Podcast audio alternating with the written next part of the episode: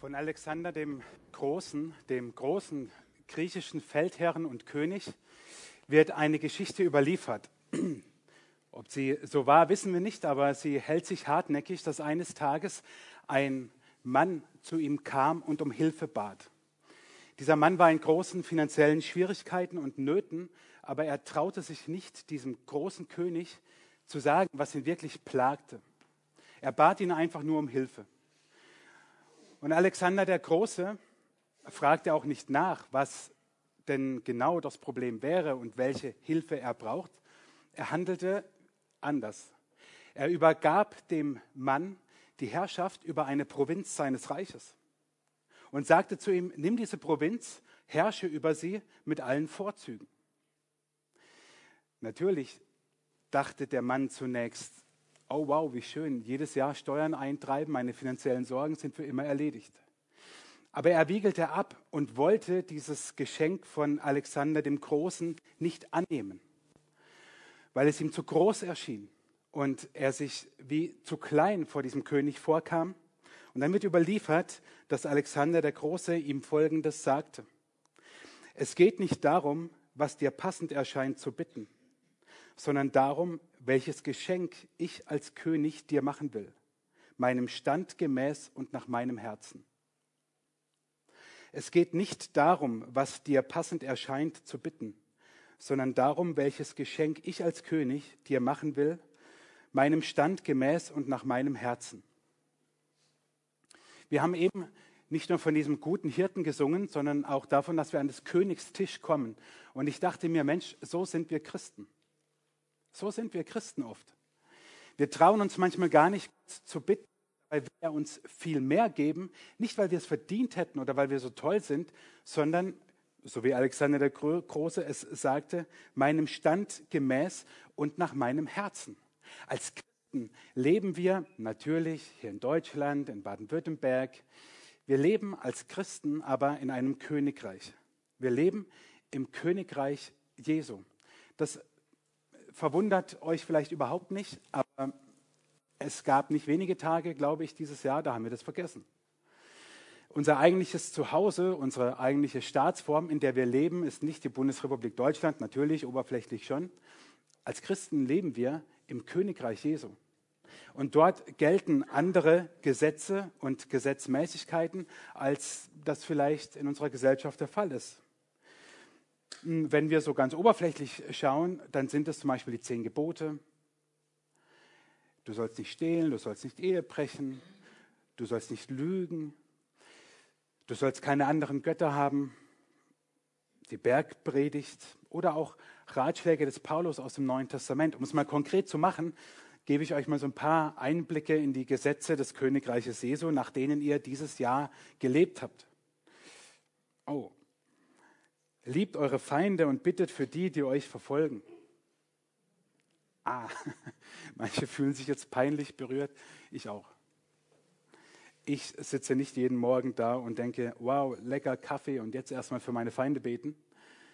Das ist aber eine Gesetzmäßigkeit im Königreich Jesu. Trachtet zuerst nach dem Reich Gottes und nach seiner Gerechtigkeit, so wird euch das alles zufallen, sagt Jesus in Matthäus 6 in der Bergpredigt, als er davor sagt, wir sollen uns nicht über so alltägliche Dinge wie Klamotten und Nahrung und so weiter Gedanken machen, sondern zuerst nach dem fragen, was Gott für unser Leben will, dann wird er uns schon mit allem anderen versorgen. Wie oft hast du, bevor du einkaufen gegangen bist, dieses Jahr bei Aldi, bei Lidl oder sonst wo vorher gebetet und gesagt, Gott, sag mir erstmal, was du mit deinem Leben vorhast, bevor ich mir jetzt eine Tomatensauce kaufe. Und zack, sind diese Gesetzmäßigkeiten in der Theorie ganz nett, aber in unserem praktischen Alltag setzen wir sie leider nicht allzu oft um. Oder Jesus sagt am Ende der Predigt, alles nun, was ihr wollt, dass euch die, die Leute tun sollen, das tut ihnen auch die goldene Regel, die in anderen Weltanschauungen und Religionen auf andere Art und Weise auch wieder vorkommt. Also was du willst, was man dir tut, das tu auch anderen, wie du möchtest, wie du behandelt werden möchtest, so behandle auch andere Menschen. Aber wie war euer Jahr 2019 so? Ich fühle mich bei manchem ertappt, was in diesem Königreich Jesu an Gesetzmäßigkeiten gilt, die sind nicht immer so leicht.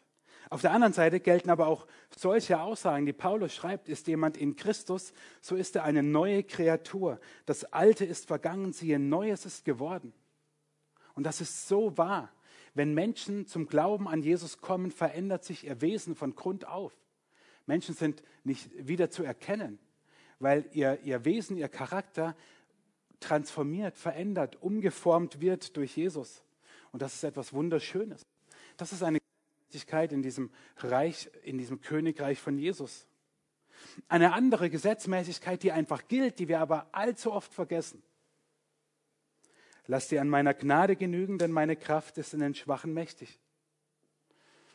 Vielleicht hast du es dieses Jahr erlebt, unbewusst, vielleicht bewusst, vielleicht ist dieser Vers für dich ein altbekannter Vers und dir dieses Jahr auch hin und wieder begegnet. Es gibt in diesem Königreich, in dem wir leben als Christen, ganz andere Gesetzmäßigkeiten als in unserer Gesellschaft. Ich habe die Tage den äh, Jahresrückblick DF angeschaut und der stand unter dem, oder dieses Jahr, so der, der, der Autor dieses Berichtes, stand ganz im Zeichen des Protestes. Und dann wurde über das Jahr verteilt in vielen Ländern, auch in Deutschland, aber auch ähm, in Europa, weltweit, wurden Proteste gezeigt. Unter welchem Motto würde dieses Jahr 2019 stehen, wenn du es äh, zurückblickend anschaust? Lass dir an meiner Gnade genügen, denn meine Kraft ist in den Schwachen mächtig. Das ist nicht nur ein netter Satz, sondern das ist auch nicht nur eine Gesetzmäßigkeit, sondern das stimmt einfach. Das ist Wahrheit. Wahrscheinlich hast du es 2019 öfters erlebt, als du es wahrgenommen hast oder als du es rückblickend auch sagen würdest.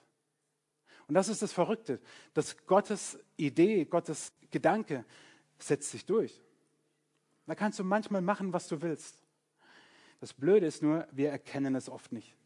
Aber es gilt, dass wir in einem Königreich leben und jedes gute Gesetz, jede gute Verfassung hat eine Präambel. Jetzt fühlen sich manche zurückversetzt. Wovon redet der Kerl da vorne? Gemeinschaftskundeunterricht, Politik, wie auch immer das heute heißt. Wir haben das in vielen Gesetzen und ich habe euch eine mitgebracht, von der ich denke, dass sie auch im Neuen Testament gilt. Das ist sozusagen der Vorspruch von Gottes Gesetzmäßigkeiten. Und das ist der Satz, der gilt dieses Jahr und nächstes Jahr. Und die steht in Römer 8. Ihr könnt sie mitlesen. Ich bin ganz sicher, weder Tod noch Leben, weder Engel noch Dämonen, weder Gegenwärtiges noch Zukünftiges noch irgendwelche Gewalten, weder Hohes noch Tiefes oder sonst irgendetwas auf der Welt können uns von der Liebe Gottes trennen, die er uns in Jesus Christus, unserem Herrn, schenkt.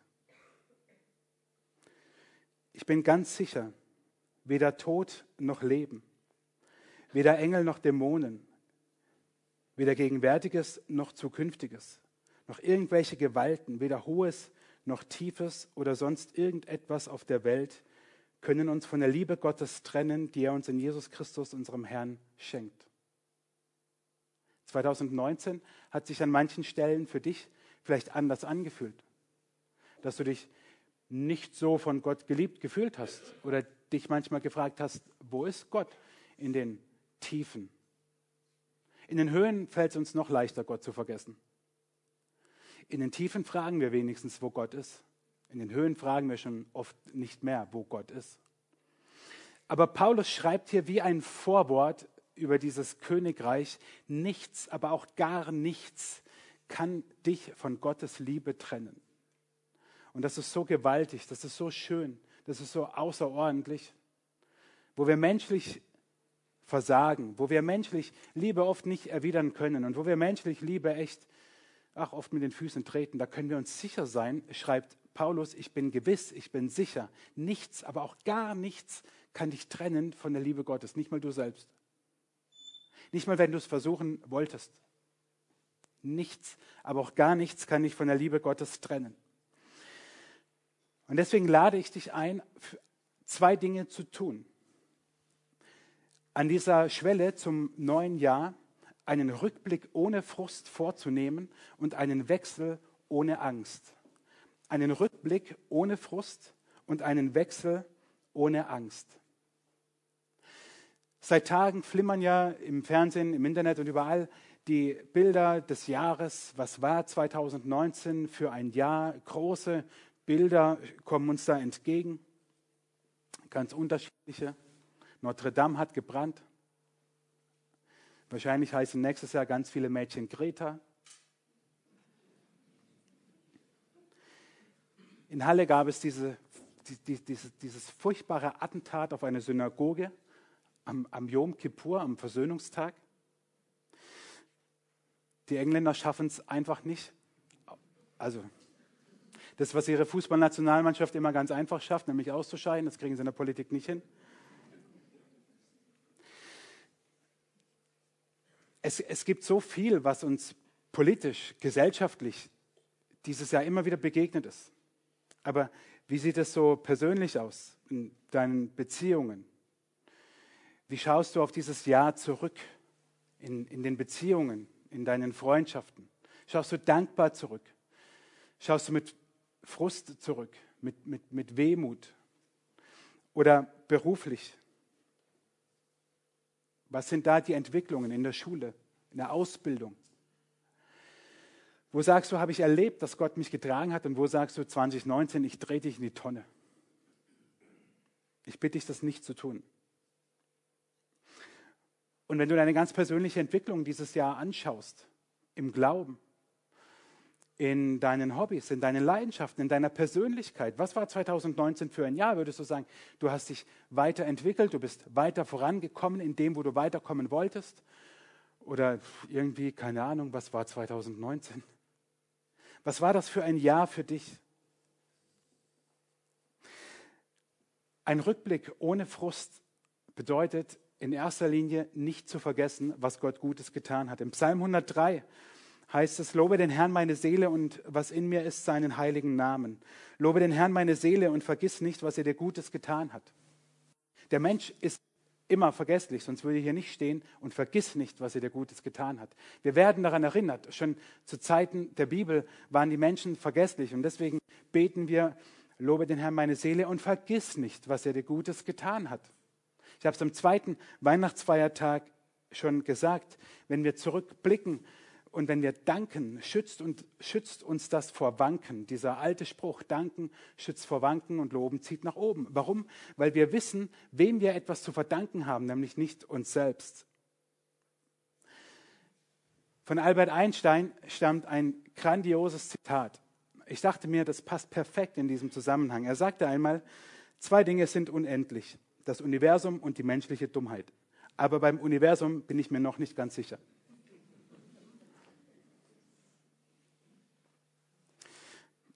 Faszinierend, dass ein so gescheiter Mann so etwas sagt. Zwei Dinge sind unendlich, das Universum und die menschliche Dummheit. Aber beim Universum bin ich mir noch nicht ganz sicher. Warum bringe ich das genau an dieser Stelle? ich, ich drücke es mal mit meinen Worten aus. Es ist in Ordnung, wenn du dankbar zurückschaust auf 2019. Niemand zwingt dich, frustriert zurückzuschauen. Niemand. Niemand zwingt dich, frustriert zurückzuschauen. Wir sind so schnell dabei, das Negative immer wieder hochzuholen, wieder zu coin. Entwicklungspsychologen sagen, das liegt daran, weil der Mensch sich seit seiner Entwicklung, wenn sie auch noch evolutionär denken, umso mehr vor Gefahren hat schützen müssen. Und deswegen musste der Mensch oder muss der Mensch seit Jahrhunderten, seit Jahrtausenden immer das Negative sich vor Augen halten, quasi sich auf die Gefahr einstellen, Nackenhaare stellen. Und deswegen entwicklungspsychologisch erinnern wir uns schneller an die Dinge, die schlecht sind, die nicht gut waren und vergessen, wofür wir danken können. Ich sage, mag alles sein. Für mich steckt dahinter ein geistlicher Angriff.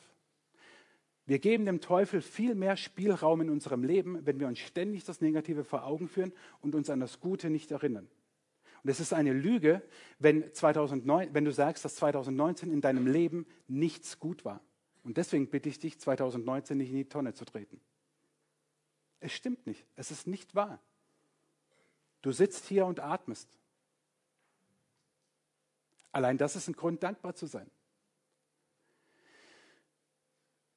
Und deswegen glaube ich, menschlich gesprochen hat Albert Einstein recht, dass die menschliche Dummheit zumindest recht groß ist, wenn wir vergessen, dankbar zu sein für das, was Gott uns geschenkt hat.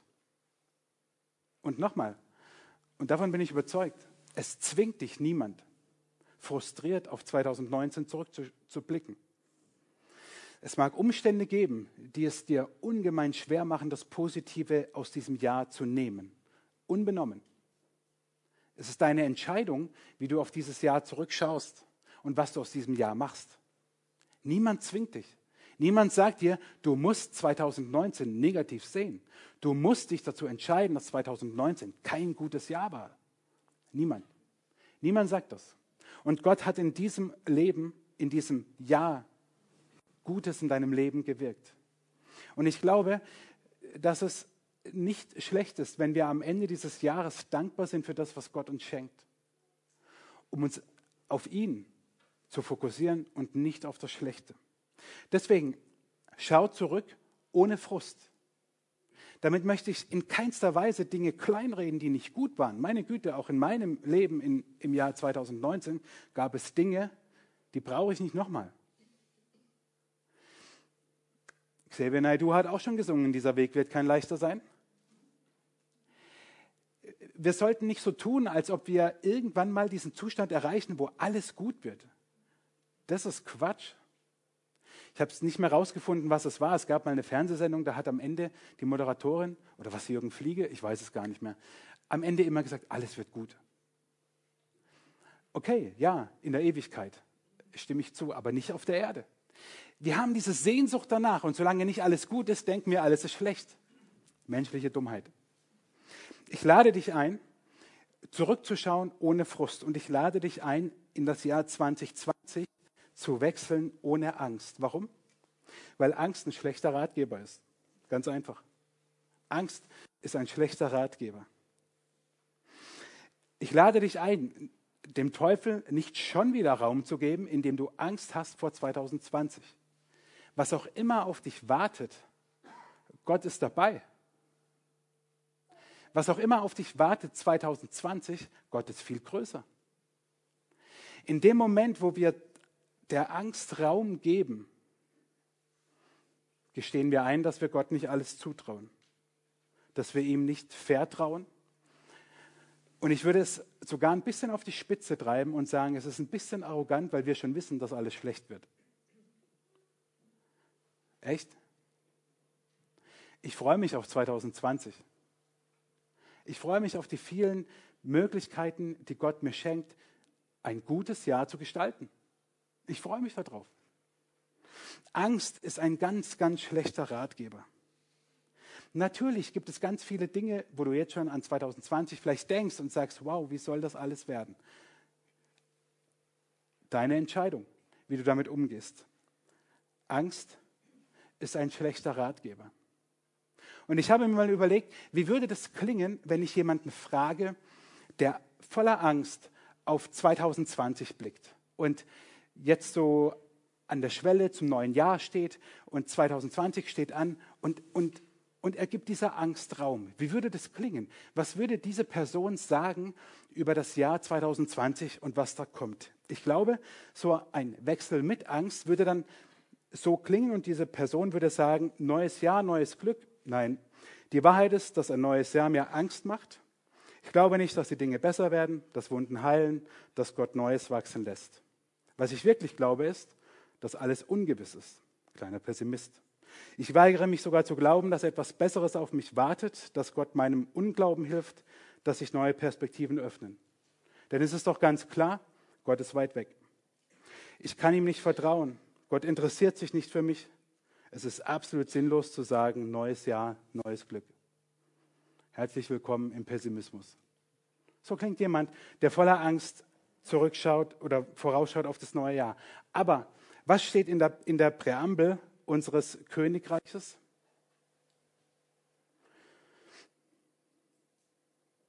Ich bin ganz sicher, weder Tod noch Leben, weder Engel noch Dämonen, weder Gegenwärtiges noch Zukünftiges können uns von der Liebe Gottes trennen, die er uns in Christus Jesus, unserem Herrn, schenkt. Und was macht die Liebe? Bibelkenner? 1. Johannes 4. Wirkliche Liebe ist frei von Angst. Ja, wenn Gottes vollkommene Liebe uns erfüllt, vertreibt sie sogar die Angst. Wenn Gottes Liebe dich erfüllt, vertreibt sie die Angst. Und wenn das geschieht, dann lesen wir diesen Text nochmal, aber diesmal von unten nach oben. Neues Jahr, neues Glück. Es ist absolut sinnlos zu sagen, Gott interessiert sich nicht für mich. Ich kann ihm nicht vertrauen. Gott ist weit weg. Denn es ist doch ganz klar, dass sich neue Perspektiven öffnen, dass Gott meinem Unglauben hilft, dass etwas Besseres auf mich wartet. Ich weigere mich sogar zu glauben, dass alles ungewiss ist. Was ich wirklich glaube, ist, dass Gott Neues wachsen lässt, dass Wunden heilen, dass die Dinge besser werden. Ich glaube nicht, dass ein neues Jahr mir Angst macht. Nein, die Wahrheit ist neues Jahr, neues Glück. So klingt es, wenn Liebe Angst vertreibt. Und deswegen lade ich dich ein, nicht nur ohne Frust zurückzublicken, sondern ohne Angst zu wechseln. Du hast noch sechseinhalb Stunden Zeit, dich zu entscheiden.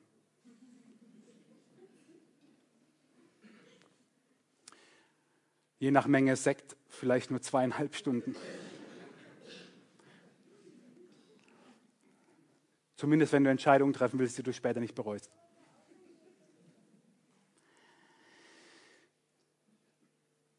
Gottes Liebe vertreibt alle Angst, vertreibt alle Furcht, wie es in der Luther-Übersetzung heißt.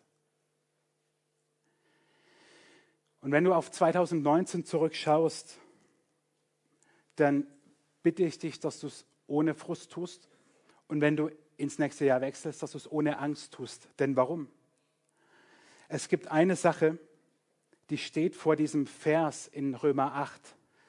Ein paar Verse vorne dran. Dort heißt es, Gott ist für uns. Wer kann uns da noch etwas anhaben? Gott ist für uns. Gott ist für dich.